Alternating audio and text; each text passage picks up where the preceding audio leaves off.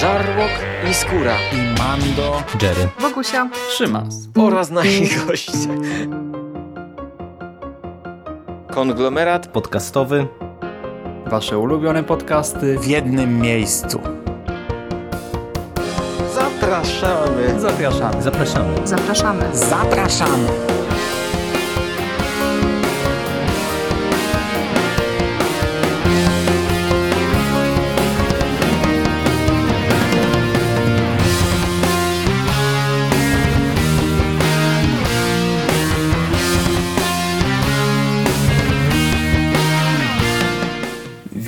W konglomeracie podcastowym, czyli na platformie, która zbiera wszystkie Wasze ulubione podcasty w jednym miejscu. Po tej stronie mikrofonu wita się z Wami Szymon Szymas-Cieśliński. Cześć Wam. I dziś chciałbym Wam opowiedzieć o komiksie DC Odrodzenie Aquaman, tom pierwszy Utonięcie.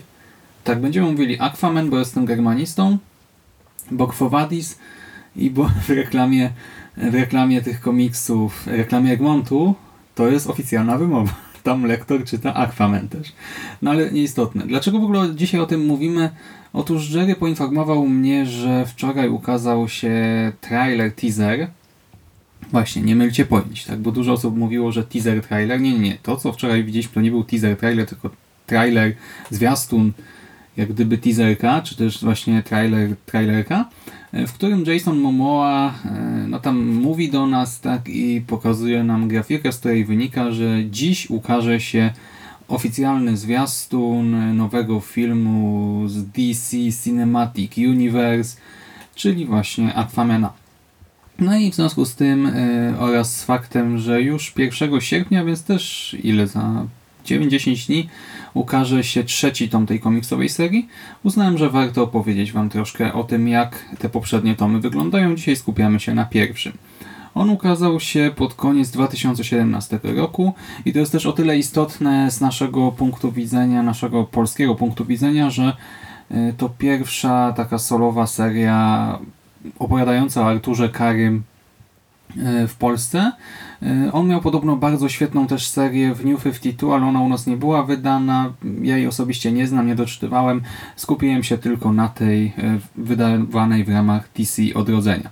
I tak, Nasz bohater nie ma łatwego życia tutaj. Na powierzchni ludzie albo boją się go jego ludu, albo mają go za dziwaka, który rozmawia z rybami. Pod wodą zaś wcale nie jest lepiej, bo hmm, dużo osób podważa autorytet Aquamena w związku z utrzymywaniem przez niego kontaktów z powierzchnią. To jest tak, że powierzchnia traktuje mieszkańców Atlantydy jak zwierzęta, a mieszkańcy Atlantydy uważają troszkę powierzchniowców za jakąś bandę prymitywów i dzikusów.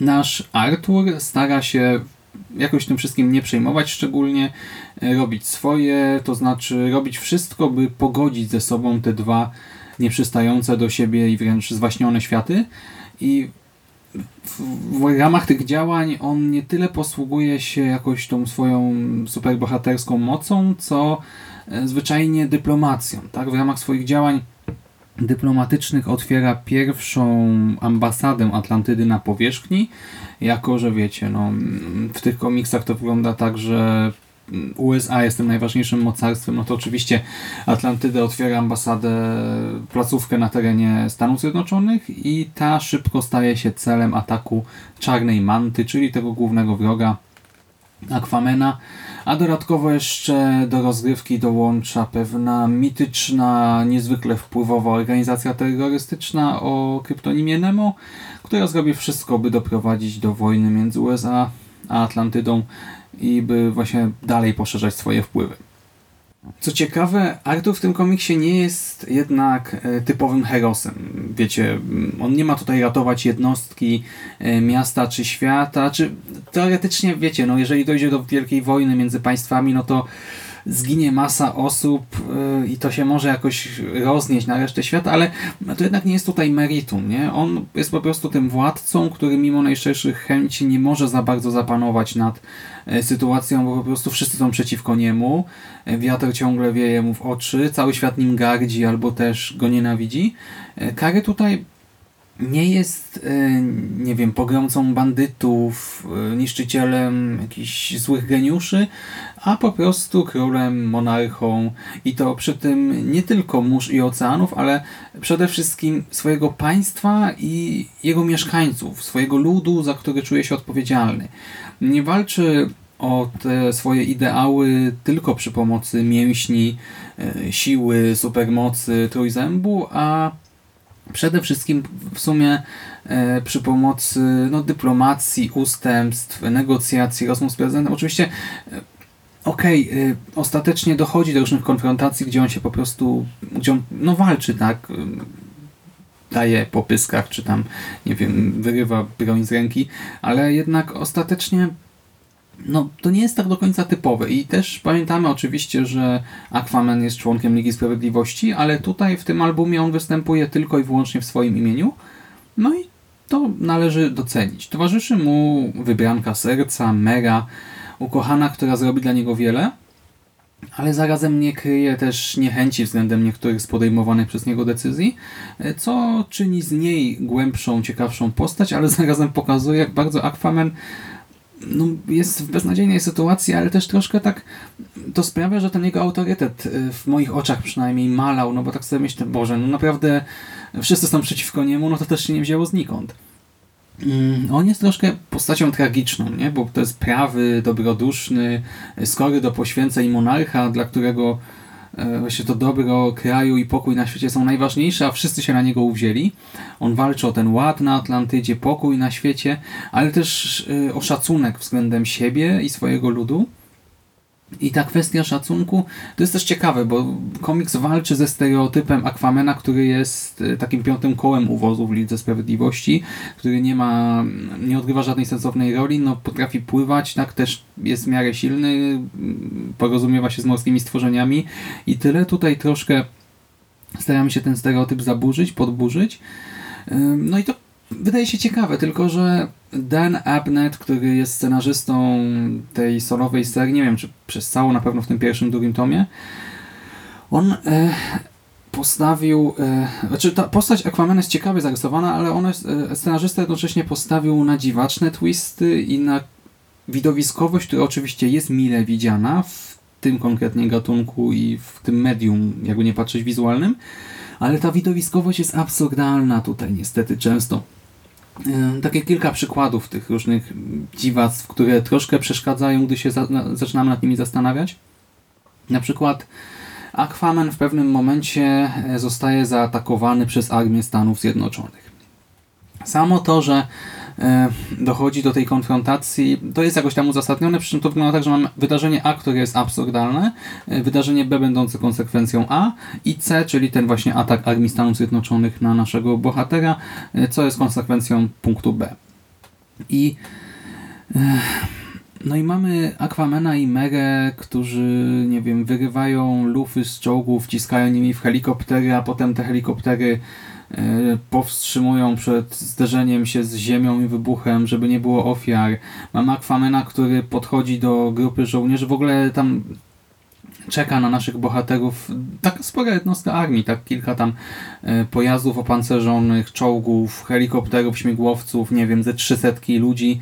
I Aquaman podbiega i na przykład łapie jeden, drugi, trzeci, piąty pistolet, znaczy nie pistolet, karabin tak naprawdę, jakąś tam M4 czy innego Famasa i skręca lufy razem, żeby nie można było tej broni dalej używać i wiecie, ta walka nie ma absolutnie żadnego sensu, no jakby sobie to wyobrazić w filmie, no to jakby to w ogóle pokazać, co, że lecą tysiące pocisków y, z właśnie od trzech setek ludzi, y, czołgów, pojazdów, helikopterów, a on co podbiega i skręca lufy w karabinkach? Jak? Kiedy? Po co w ogóle? No, Głupota straszna. Oczywiście jak się czyta, to tak po prostu lecąc po tych obrazkach, tam też wtedy tekstu za wiele nie ma, no to się tak o tym za bardzo nie myśli, ale zatrzymamy się na chwilę na takim kadrze i tak widzimy, że no, no nie, to tak nie działa. Druga taka rzecz, pojawia się ta strasznie wpływowa organizacja terrorystyczna, która od wielu, wielu lat działa w ukryciu i osiągnęła tak wiele, że to się w głowach nie mieści i e, ma swojego przywódcę, lidera, który e, jak gdyby ma zwerbować, zostaje zwerbowana nowa jednostka tutaj, nowy współpracownik e, i ta osoba zostaje przedstawiona liderowi No i zabija go w ciągu tam, nie wiem, kilku minut. Znaczy zabija go w ciągu kilku sekund, ale to wygląda tak, że bohaterowie się poznają, no i ten nowy stwierdza, że mm, ja to w sumie nie lubię służyć, Puf, podcina gardło przeciwnikowi i przejmuje kontrolę nad tą organizacją, która ma długą historię, tradycje, ogromne wpływy i wszyscy się na to godzą, nikt się nie sprzeciwia, tak? Jednostce, która sobie poderżnęła gardło ich przywódcy, no bo mm, no, no co, no spoko, nie? E, No właśnie nie, nie spoko. Mm, To znowu, to tak można przerzucić stronę dalej i czytać bezproblemowo, ale jak się nad tym zastanowimy, no głupota straszna. Tak samo pojawia się Superman i rodzi się konflikt na linii Superman-Aquaman i to też wypada ostatecznie strasznie nieciekawie, bo ten konflikt nie ma żadnych podstaw. To jest okej, tam zostają rzucone różne oskarżenia na Aquamena, ale kto jak to, ale członek Ligi Sprawiedliwości powinien po pierwsze wiedzieć, e, z kim ma do czynienia, jeżeli chodzi o Aquamena. Po drugie, powinien chyba sprawdzić wszystkie tropy. Po trzecie, no to tak widać, że to jest mistyfikacja, no bo przepraszam, co król robi jakąś dywersję, jednocześnie e, buduje placówki dyplomatyczne, sam próbuje to wyjaśnić tutaj, walczy, ktoś mu napada na tę placówkę dyplomatyczną, no to widać, że coś tutaj się nie trzyma kupy. No ale Superman tutaj no wychodzi na kretyna, tak na po prostu imbecyla strasznego, co też mi się nie podobało. Ech, no i teraz, tak słyszycie, fabuła ma wady i zalety, a jak to jest z oprawą graficzną? No ta jest ok. Za rysunki odpowiada trzech rysowników, trójka rysowników, e, Scott Eaton, Brad Walker i Philip Bryans. No i panowie rysują podobnie do siebie, cały komiks jest ładny, jest kolorowy, no taka masówka rzemiosła. Ja teraz tak trochę mam pewnie głos niepewny, bo właśnie nawet nie mam żadnego kadru w głowie, który by mi jakoś tak zapadł pozytywnie w pamięć. Ja ten komiks przeglądałem jeszcze przed chwilą, przed nagraniem. Ale no, no jest po prostu okej, tak? To nie jest tak, że on jest brzydki czy coś. Jeżeli właśnie coś można rozwinąć tutaj, to kreacja Aquamena, jego głównego przeciwnika Czarnej Manty. Aquaman ma ładny ten strój, tak? Jest, to wszystko jest fajnie zaprojektowane, dobrze kontrastuje też y, z tłem zawsze, czy to akcja, czy to gdy akcja rozgrywa się na powierzchni, czy pod wodą. Y, On wypada nieźle, tylko ma buzię czasami takiego lalusia, taką pupę niemowlęcia zamiast twarzy i to nie, że przez cały komiks, ale na których kadrach jak się na to zwróci uwagę, to naprawdę wygląda fatalnie. A Czarna Manta Ech, Ja pamiętam jak chyba w którejś grze z serii Lego Batman natknąłem się na czarną mantę i też tak się zastanawiałem, co to jest w ogóle.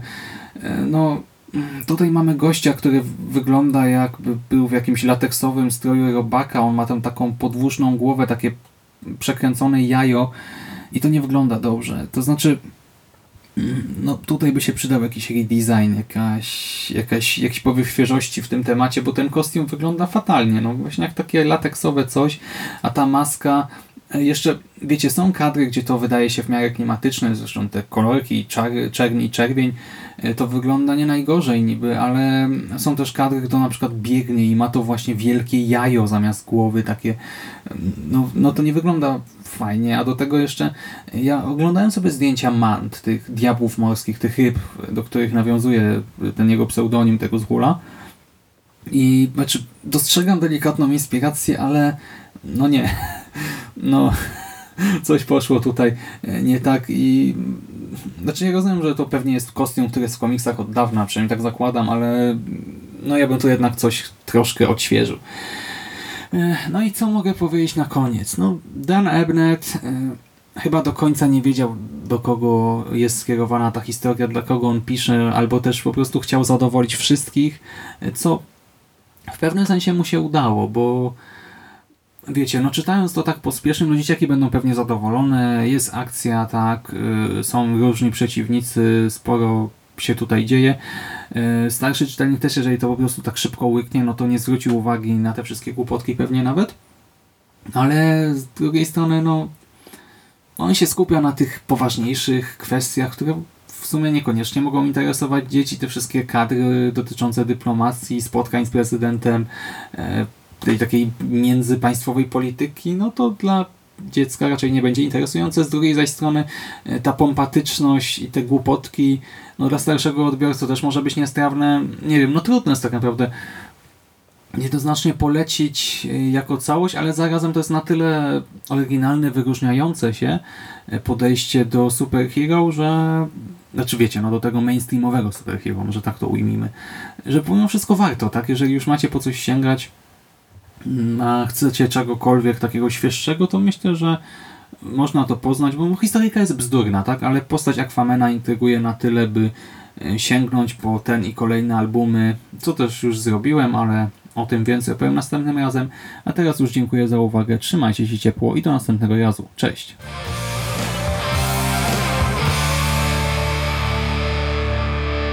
You finished? That's it, man. Game over, man. Fuck are we gonna do now? What are we gonna do? It's over. Nothing is over! Nothing! You just don't turn it off!